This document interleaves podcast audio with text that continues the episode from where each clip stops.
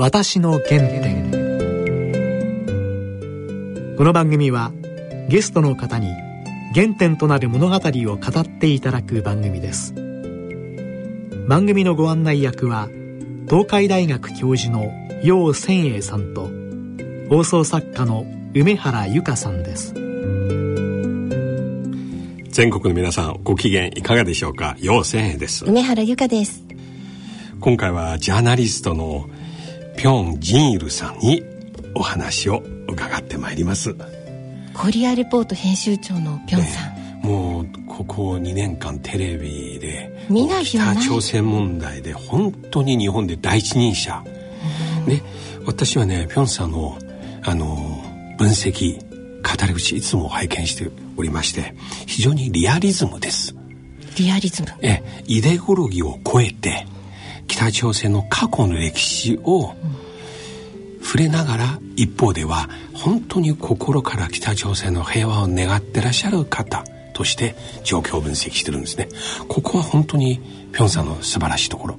そのようなピョンさんに今日はまず原点のことを聞きたいんですね。はい。それでは私の原点進めてまいります。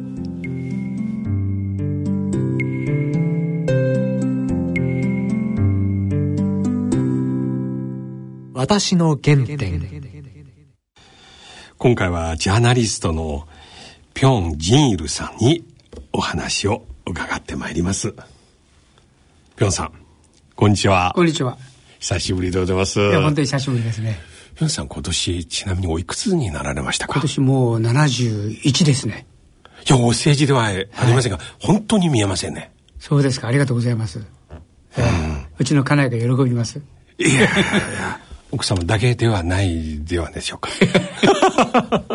や、本当にお世辞なんだよ。ええ、若い。僕いつもね、あの、テレビを拝見しまして、ぴょんさんは映画とかドラマの俳優、そういう中にいらっしゃるのも全然違和感ない。そうですか。うん。ええ、なんか、お話しするのがすっごいね、聞きやすいし、ええ、あの、映りもいいですよ。そうですか。もう一度、ね、生まれ変わることができるならば、その道歩みたいですね。いや、実は何か、そういう、そのような訓練とか、あるいはベースとかそういうのはあったんでしょうか？あの、学生時代にですね、はい。ちょっと演劇をかじりましたね。やはり。はい。え、じゃあ演劇青年だった？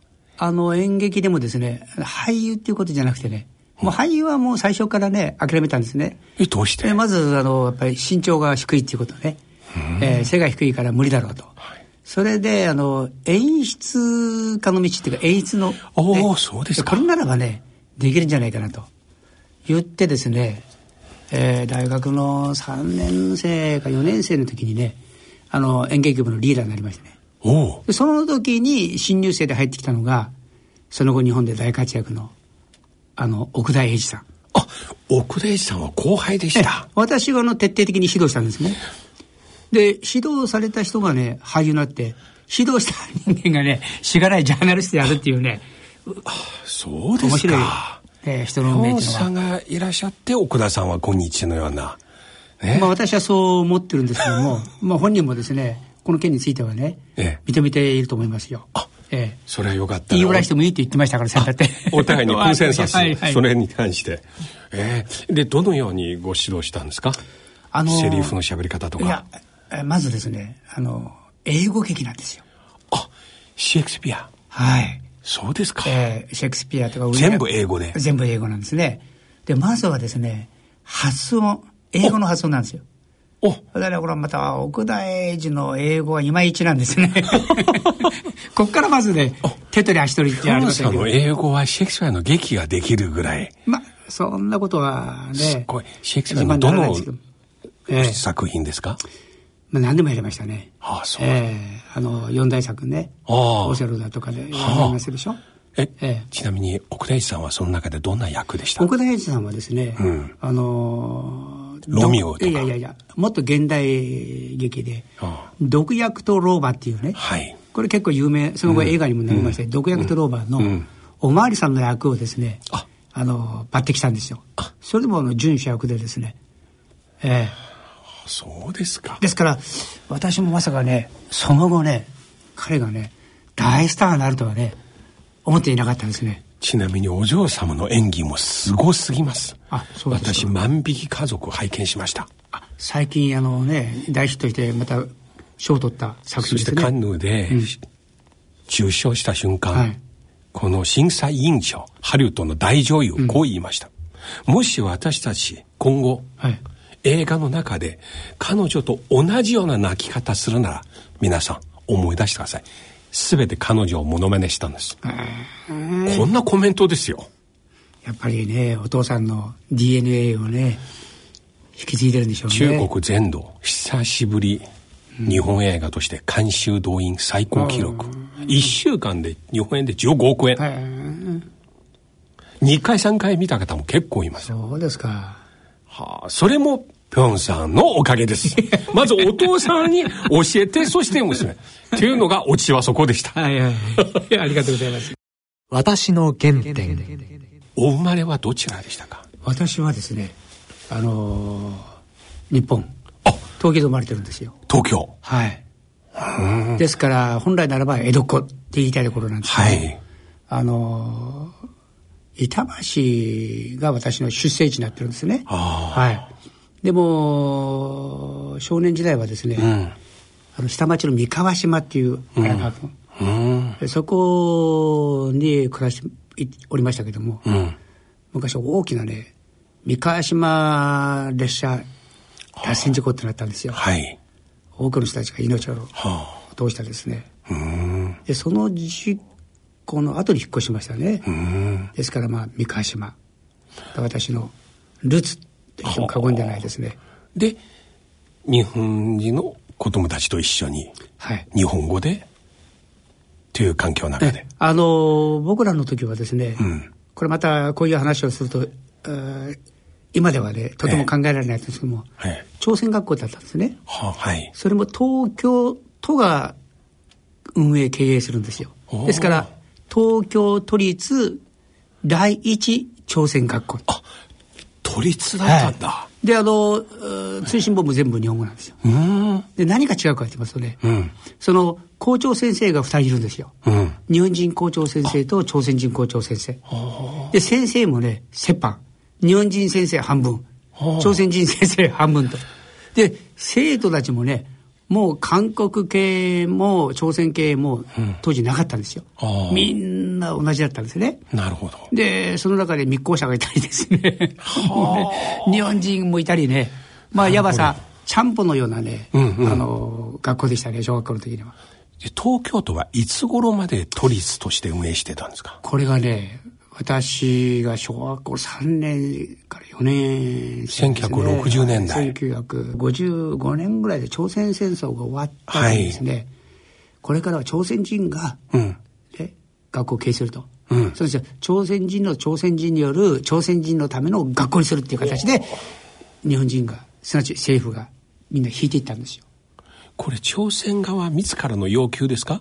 党がそう考えたんですか？やっぱりですね、あの、ちょっと難しい話だけどね、1945年8月15日にうん。日本の植民地支配から解放されたという形で、これからはね、うん。その朝鮮人の、えー子供たちを、えーしっかり、うん。えー朝鮮半島の祖国のためになんていう形でね、うん。学校の運営経営が始まったん。ですけども、それでも当時はですね、北朝鮮系の方が強かったんですよ。あすなわち今でいうところの朝鮮総連系がはい。圧倒的に強かったんですね。あですから朝鮮総連がこれから学校を、うん、運営経営すると。あなるほど。言ってですね、うん。あのー日本人校長先生がみんな引き上げて、うん。しばらくすると教室にですね、うん。まずその真ん中に、うん。当時のキム・イルソン北朝鮮首相、はい。はい右にですね、はい。当時の中国の毛沢東、はい。左にですね、スターリン。そのスススターリン、3人の肖像画がですね、教室に並んだんですよ。ええこういう体験者ってのは、まずいないと思うんです。ですから、授業もですね、もちろんあの朝鮮語、えーによる授業が始まるんですけども、はいえー面白いのはですね、その音楽。はいで音楽になりますとね、はいえー一転してですね、えー北朝鮮の歌、はい中国の歌、ほう。そしてロシアの歌。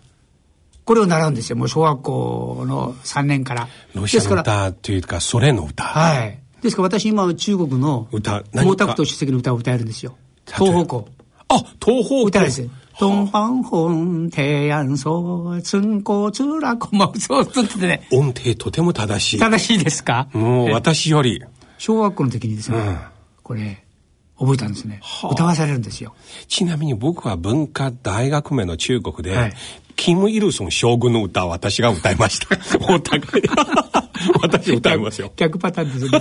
お互いにね。ええいや、貴重な体験ですよ。でも、いわゆる例えば差別、いじめとかあの時代ありましたか？なかったんですね。私たちはですね、結構あのー、免疫が強かったんですね。なるほど。例えばですね、あのー近所の、うんえー日本人のね、うん友達と一緒に走りますとね、その、ニンニク臭いって言われるんですよお。というかキムチ食べますからね。はいでこっちも負けじとねええ、たくあん臭いって応酬するんですよ。なるほど、ええいいです。こういう形にやり合いますからねああ、本当に仲良かったですよ。なるほど。ええ仲良かったですね。で、高校まで。高校までですね。ああ。それで大学が、大学、普通の日本の大学。大学が入ったんですね。それが、えつまり中学校、高校も文部省が認める？え認めません。認めないから苦労しましたね。まずね、検定、検定試験を受けて。そして、あの、入試っていうことですから。うん。だから、当時はですね、まあ私たちの、うん我々の世代はですね、うん大学行くなんてのは珍しいんですね。えー結局、父親の、その、商売。はい商売って言ってもね、あの、ちょっとしたちっちゃな焼肉をやってるとかうん、それをですね、引き継ぐか、あるいはですね、歌が上手だとか、ああ。あるいはね、うん陽先生のようにマスクがいいとかいいえ、こうなると俳優の道、あるいは歌手の道に。極端だったんですよ。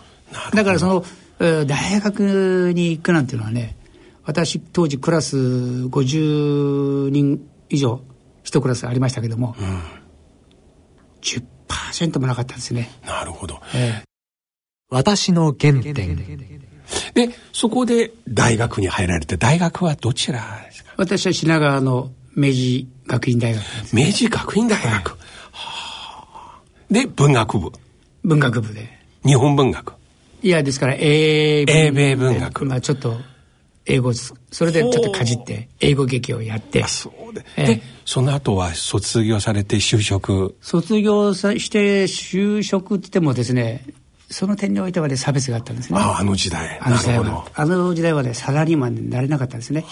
すなわち、あの、一般の、うんあの、企業にはね、就職できなかったんですね。ああ、なるほど。えーですから、パチンコの裏裏方でね、ええパチンコの玉を出すね、あ、えーそんな仕事をやったりね、うん私じゃないですよ、私の友人たちはですね、で、ぴょんさんは？もうその時には、やっぱり教育を受けてますからね、うん学校で。うん。で、当時、韓国が、うん。まあ、あの、軍事独裁政権だったんですね。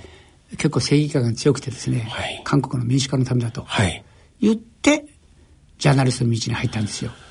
ということは、当時、韓国、多くの知識人が、うん文化人がですね、うん政治家がですね、ええあの、当時の、その、パククネはい前大統領のお父さんのパク・チョンヒ政権に、はいねいわば牢屋に入れられたんですね。うん。で、その中には、キム・デジュンそうですね。元大統領がいたり、うんうん。私の大好きな詩人のキム・ジャーさんがいたりね、はい。こういう人たちがね、ことごとくお縄頂戴されて、ね、堀の中に入れられたってことで、その救出活動をしなくちゃならない、ジャーナリストになってと。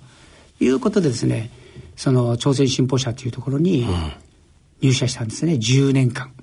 1980年まで。あ懐かしい。え私もあの頃中国でいつも南朝鮮朴正熙、南朝鮮朴正熙集団という表現しか、ね。あと、金長河という詩人の、いや、その詩も中国であそうですか。大変もう。いや、でも、あの時代、本当に韓国のね、志士たち、文化人ジャンルと、勇気、ありましたね。そうですね。いや、もう本当にすごい。一番の問題点はね、韓国に言論の自由がなかったんですね。うん。ですから韓国で何が起きてるのかっていうことを日本に伝えるうん。必要性があると。い今のあの北朝鮮問題の逆パターンですね、うん、今、北朝鮮で何が起きてるか分からない、うん、今、私はあの北朝鮮関連のコメント、うん、評論しておりますので、またこれレポートも発行して、北関連の情報、ニュースを流してますけども、一昔前はやっぱり韓国がメインだったんですね。なるほど。はい、いやちなみに私は実際このピョンさんとだいぶ前、はい、北朝鮮第1回目の核実験の時テレビ局で一緒にコメンテーター務めさせてきまして、あの時からピョンさんのコリアレポート、はい、これ永田町、また一部上場企業、はい、あるいは大手メディアの間に大変人気がありまして、はい、今もう毎週引き続き書いてらっしゃいますか？書いてます。今は、あの、うん、ペーパーじゃなくてですね、うん、あの、ウェブ。ウェブですね。メールマガジン。ウェブで、はい。あの、私の名前、コリアレポートのピョンジンイルと、はああの、インプットしていただくとですね。コリアレポートっていうキーワードで検索すれば。真っ先真っ先に出てきますね。はい。それはちなみに無料で拝見できます、もちろん全部あの無料ですけども、一部だけですね、あのメルマガっていうところがありまして、うん、この記事だけがですね、月3本。これはですね、あのー、月会費を払わないと読めない仕組みになってます。なるほど。この3本はより高度な情報。ええ、少し気合の入った原稿ですね、やはり。ええ、失礼ですが、ちなみにこの3本の記事を読むには、1か月の購読費はいくらぐらいですか？確か540円だと思うんですね、1か月。はい。意外と安いですね。えー、ですから、私からすると安いと思うんですね。はい。ちょっと学生にも勧めますね。えー、そうすると今まさに、第2回目の米朝首脳会談、うんはい、いつやるか。そして北朝鮮核放棄するかどうか。また中国がそれに対して本音でどう思いますか、うん、北朝鮮は経済制裁でこのまま続くと今年の冬大丈夫かどうかなどの問題ありますが、ピョンさんどう思いますか？私はあの、金正恩政権が、うんうん、ルビコンの川を渡ったと。腹をくくったという認識を持ってます。なるほど。もう捨てると。ということはもう非核化を決断したと。なるほど。ですから、あとはその北朝鮮が望んでいる体制保障、うん、すなわち北朝鮮を攻撃しない。うん、その軍事的担保としての平和協定の締結と、はいうん、北朝鮮を敵視しない。うんその政治的証としての国正常化。はい。さらには、もうこれ以上敵対しない。うん。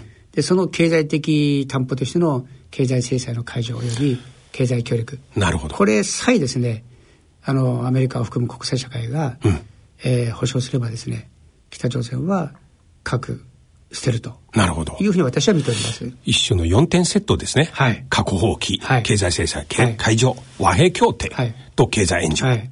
で、アメリカ側はこれを出す用意ありますか？私はアメリカも応じると思いますね。うん、その最大の理由はですね、うん、この北朝鮮のこの核とミサイルの問題は、うん、これはもう1989年のブッシュパパ、うん、えー、さらにはクリントン、はい、そしてジュニア・ブッシュ、うん、加えてオバマ、うん、で今のトランプ、うん、すなわちアメリカのですねこの共和党から民主党、共和党、民主党、また共和党っていうね、うん、5代続いて30年にわたってね、うん、この未解決だった、うん、この核とミサイル問題を、トランプ政権下でこれ解決する、それできる最大の理由はですね、史上初めての米朝首脳会談が実現した。1回じゃなくてこれから2回、ね、多分3回行われますね。それによってそのトップ同士の信頼関係がね、これ構築される。これが大きいと思います。そうですね。ええ、過去、ブッシュパパからオバマで一度もですね、うん、トップ会談がなかったそうですね。楊先生もね、えこの件に関しては、あの、相当、熟知されてると思うんですけども、例えば、尖閣の問題にしてもしかり、はい、日中も何度も首脳会にあってもですね、そうですね。なかなか進展難しいし、そうですね。慰安婦の問題や核の問題、これ日韓も何度も首脳会にあってもですね、うん、前に進まない。うんそう考えますとね、米朝は一度も首脳会談が行われなかったわけですから、はい、これがこれから二度三度やって信頼関係が生まれればね、うん、私はあの比較化これ実現するんじゃないかなと。はい、それに対して北朝鮮側は常に同時におっしゃってるのは双方ともに同時に行動する。はい、見返りとは言わなくても、アメリカ側に対しても、同時に行動してほしい。これは同時にするということ、アメリカはする気ありますかね？あの、アメリカはね、まず北朝鮮が核とミサイルを渡せば、うん、それから求めている体制を保障すると。うん、これすなわちリビア方式ということですね。はい。で、北朝鮮は先に引き渡しちゃうと、うん、手放しちゃうと、あの、リビアのカダフィ政権のように、裸になった後、はい。アメリカが気が変わったと、うん、やられるんじゃないかっていう、はい、そういうようなですね、うん、いわばその恐怖感というか、はい、あるいはその会議心を持ってると思うんですね。はい、ですから私は個人的にですね、あの私たちがこの物の売買するときに、楊、うん、先生もそうだと思うんですけども、うん、物をもらってからお金を渡そうかとか、うん、あんまり考えないですね。はい、あるいは売る側もですね、はい、お金をもらってから物を渡そうと考えないですね。はい、信頼関係がありますから、はい、え物を渡せばお金払ってくれますし、ね、お金を出せば物を渡してくれる、うん、信頼関係があるからですね、はい、これ成り立つんですけども、はい、米中の間にはその信頼関係がないから、それは、ええ、そういう意味ではですね、先にですね、見返りを与えちゃうと、代金与えちゃうと、そのまま、この、うん、ね、うん、持ち逃げ、とんざらするんじゃないかっていうアメリカの不信感もありますし、うん、北朝鮮は北朝鮮で先に物を渡しちゃうと、代金払わないんじゃないかと。そうでしょう、ね、そう考えるとね、やっぱり先ほど申しましたように、トップ同士がね、信頼関係を作るってことは大事だと思うんですね。あるいは先ほどおっしゃった4点セットのうち、順番として最初、締結されるのは和平協定でしょうか？あのやはりアメリカも立場ありますからね、うん、北朝鮮が求めている体制保障の平和協定はすぐにできないですね。うん、これは当然あの中国もですね、うん、何らかの形でこれ関与しなければなりませんから、ね、平和協定の前に戦争が終わったっていう停戦協定を。戦争終結宣言ですねこれ政治宣言。えーそれから国交正常化はすぐにこれあの北朝鮮完全な非核化まだ終わっておりませんから、それはすぐには国交正常化というわけにいきませんですね。ですから、その一歩手前の、うん、あの、連絡事務所。はい。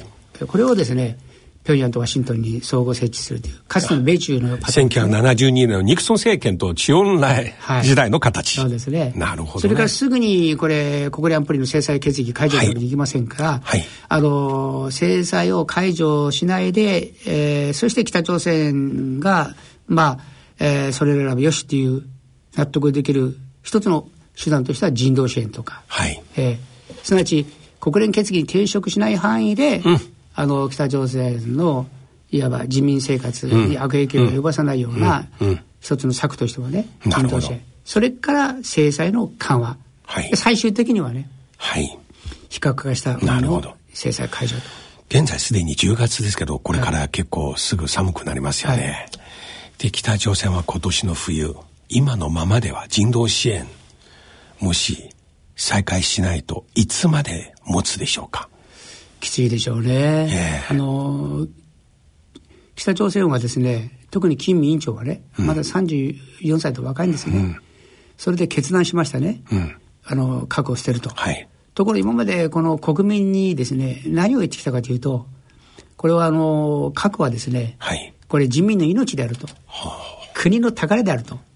憲法にも定め、はい、労働党の規約に盛り込んだんですね、はい、絶対核は手放さないと、うん、核問題でアメリカと交渉しないと、うん、こういうふうに国民に言ってきた手前ですね、うん、今度核を捨てると、ならばですね、はい、国民にきちっとその理解説得させるためには、やっぱりアメリカからそれ相応のですね、見返りを手にしなければ、でそうするとまずはですね、あの、もちろん政治的な戦争終結宣言もそうですし、うん、それからやっぱり人道支援とか、うん、制裁の緩和、うん、これはね、喉から手るほ手が出るほど欲しがってると思いますね。なるほど。そうしないとね、今年の冬、うん、人民の間でも当然不満も出てきますしね、うん、話が違うじゃないかと、うん、結局、アメリカの言いなりになってですね、武装解除させられてんじゃないかっていう、はい、そういう不満も軍部の中に出てこないとも限りませんから、やっぱり金委員長とすれば、あの見返りのないままのですね、うん、一方的な非核化には多分そう簡単に応じられないんじゃないかと思いますね。今国連安保理によって定められた中国による北朝鮮の原油輸出量、うんはい、正直本当にビビたるですよ。はい、で、さらに北朝鮮からの石炭の輸入も全部止めてます。うんはい、アパレルも止めてます、はい、それだけでかつて北朝鮮の対中輸出の70%ですよ。いいですね。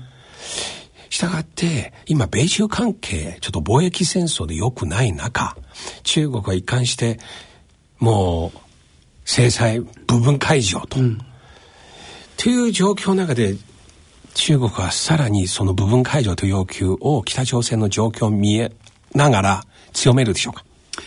あのやっぱり金委員長が、ムン・ジェイン大統領との南北首脳会談に応じる、うん、さらにはですね、うん、中国も驚いたことに、うん、このトランプ大統領との史上初の米朝首脳会談、もうこれがですね、おそらく3月の習主席と金委員長の、ね、金正恩政権下そして習近平政権下の初の中朝首脳会談につながり、それ習近平さんが北朝鮮にいらっしゃる、はい、ということでしょうか。今度4度目ってことになりますね。習近平さんはもともと9月行くっていう観測があったけど、結局行かなかった。行かなかったですね。ねですから、中国の最高指導者、うん、胡錦涛主席が2005年、うんはい、平壌訪問したのが最後、13年間ですね、えー、一度も中国のトップが行ってないという。うん、で実際に北朝鮮の方からは、金委員長が、もう今年で3度訪中してるわけですから、ね。はい、やっぱりそろそろね、行かないとっていうことで、年内にもしかすると、習主席の包丁があり得るんじゃないかなと。じゃ習近平さんは包丁と部分解除をセットしてっていうタイミングで包丁を考えてるんですか？手ぶらでは行きにくいと思いますよね。うん、それ面白い解釈ですね。えー、さりとて、うん、国連常任安保理事国としてはね、うん、その制裁決議に反するようなこともできない。ですから、まあ、後ろから手を回して、わからないように、えー、それが精一杯今中国ができることじゃないですかね。なるほど、ね、それから人道支援は中国できますよね。うん。ええ、今、平壌市内のガソリンスタンドは油はあんまりないとみんな言ってるけど実際はどうですか？多分の情報では。多分そうだと思いますね。今まではそれでもね、うん、あの軍のこの備蓄したものをこれ吐き出してますけどもね、えー、これもやっぱり限度がありますからね、うん、で特に金正恩委員長にとっては一番苦しいのはですね、うん、あの金正恩政権下で初めて打ち出した、それも36年ぶりに2年前に党大会を開いて、ぶち上げたですね、うん、5カ年経済計画、うん、これが今のままでいくと破綻する恐れがある。なるほど。この最終年度がね、うん、2020年なんですよ。東京オリンピックが開かれる年、はい、トランプ大統領に1期目最後の年。ということは、やっぱり、金民長としても、この5カ年経済計画を成功裏に終わらせるためには、2020年がですね、一つの、あの、ゴールになってるんですね。そういう意味では今年の冬かなり大事ですね。大事だと思いますね。米朝関係から見ても、はい、北朝鮮の国内事情から見ても、はい、中朝関係から見ても、一つの山場ですね。そうですね。ですから私は良くも悪くもね、うん、去年は良くも悪くも決着つくだろうと、朝鮮半島の問題、うん。うん、悪くもっていうのはね、軍事衝突、戦争の可能性だったんですね。はい、ところがそれがもう完全にですね、ひっくり返って、今は、で、たんと平和の方向でこの問題か、まあ、決着、解決つ、あの、つく寸前ですので、できるだけですね、年内に決着つけていただきたいと。っていうことはですね、私ももうできるならば、うん、ね、この世界から足を洗いたいなと。もうね、楊先生30年間ですね、この核ミサイル問題をね、はい、ずっとコメントしてきたわけですから、うん、もうね、これ進展を、解決をと。うん、それはもう他の誰よりも私自身がですね、望んでますね。はい。いや今日は本当にいい話聞かせてました。どういたしまして。もう演劇部で奥田英二さんの俳優の生みの親としてのエピソードから、このリアルタイムの北朝鮮情勢の分析。本当に特に後半の話来たら私にとっては視野がクリアになってきた。うん。どういうところがポイントがすごい分かるようになりましたね。したがってまだ引退してはいけません。うん。日本にとっても、朝鮮半島にとっても、東アジアにとっても、ピョンさん必要です。ありがとうございます。いや、また、このお続きでぜひ。そうですね。ええ。はい。また聞かせていただきます。はい。今日は、原点の話は、大学卒業されるまで、その後の話まだ聞いてません。そうですか。えー、その後の話はあんまりまともな話はありません。また恋愛とか、ご結婚とか、いろいろね、青春時代のお話を聞かせていたいんです。今日、本当にどうもありがとうございました。どうもありがとうございました。私の原点。いやー、ビョンさんの話、本当に良かったんですね。なんかいろいろ意外なね素顔も。まず前半奥田英二さんの演劇部だったんですね大学生みの親ですよ。演劇部のしかも演出家でいらした。でピョンさんもしかも英語がご専攻でシェイクスピア。の英語劇をもう全編で第一幕だけじゃなくて全編をおやりになったんですよ。それ演出したんですよね奥田英二さんの英語の発音を直したんですよ。それはねね、うん、そこから北朝鮮情勢。そうですね、ね、また小さい時ね、うん、おそらく在日の方とか皆さん共通のねあの記憶かもしれませんが相当一般の日本の子供たちと違う歩みありましたね。大学卒業された後に普通の会社に就職できなかった。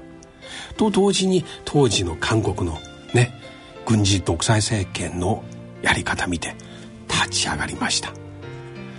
これは本当に人生の原点でジャーナリストの原点でもありますね。うん。あと印象的だったのが、はい、ずっと30年間この問題を扱ってきたから、うん。うん、もうそろそろ解決してほしい引退したいっておっしゃってたのが非常にね、印象的。それは本当に素晴らしいことですよ、うん、それはねさすが朝鮮半島にルーツを持つ方ならではの願いですよ、はい、えー、ピョンさんの最後の分析特に北朝鮮が望んでいる4点セット、はい、和平協定。ね。また核廃棄。そして経済制裁の解除。経済援助。国交回復。こういったことアメリカが一歩一歩与えながら北朝鮮の核放棄のプロセス確認していくならひょっとしたらトランプ政権任期内で大きな進展出るかもしれませんね。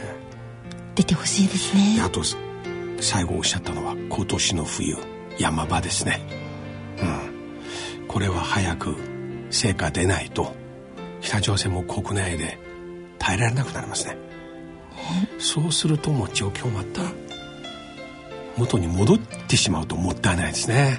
そうですね。うん。はい。またねゲストに来ていただいて今日伺えなかったお話もぜひ後半。たいですね。後半を、えー、引き続きを。はい、はい、番組では皆様からのご意見ご感想をお待ちしています。宛先です。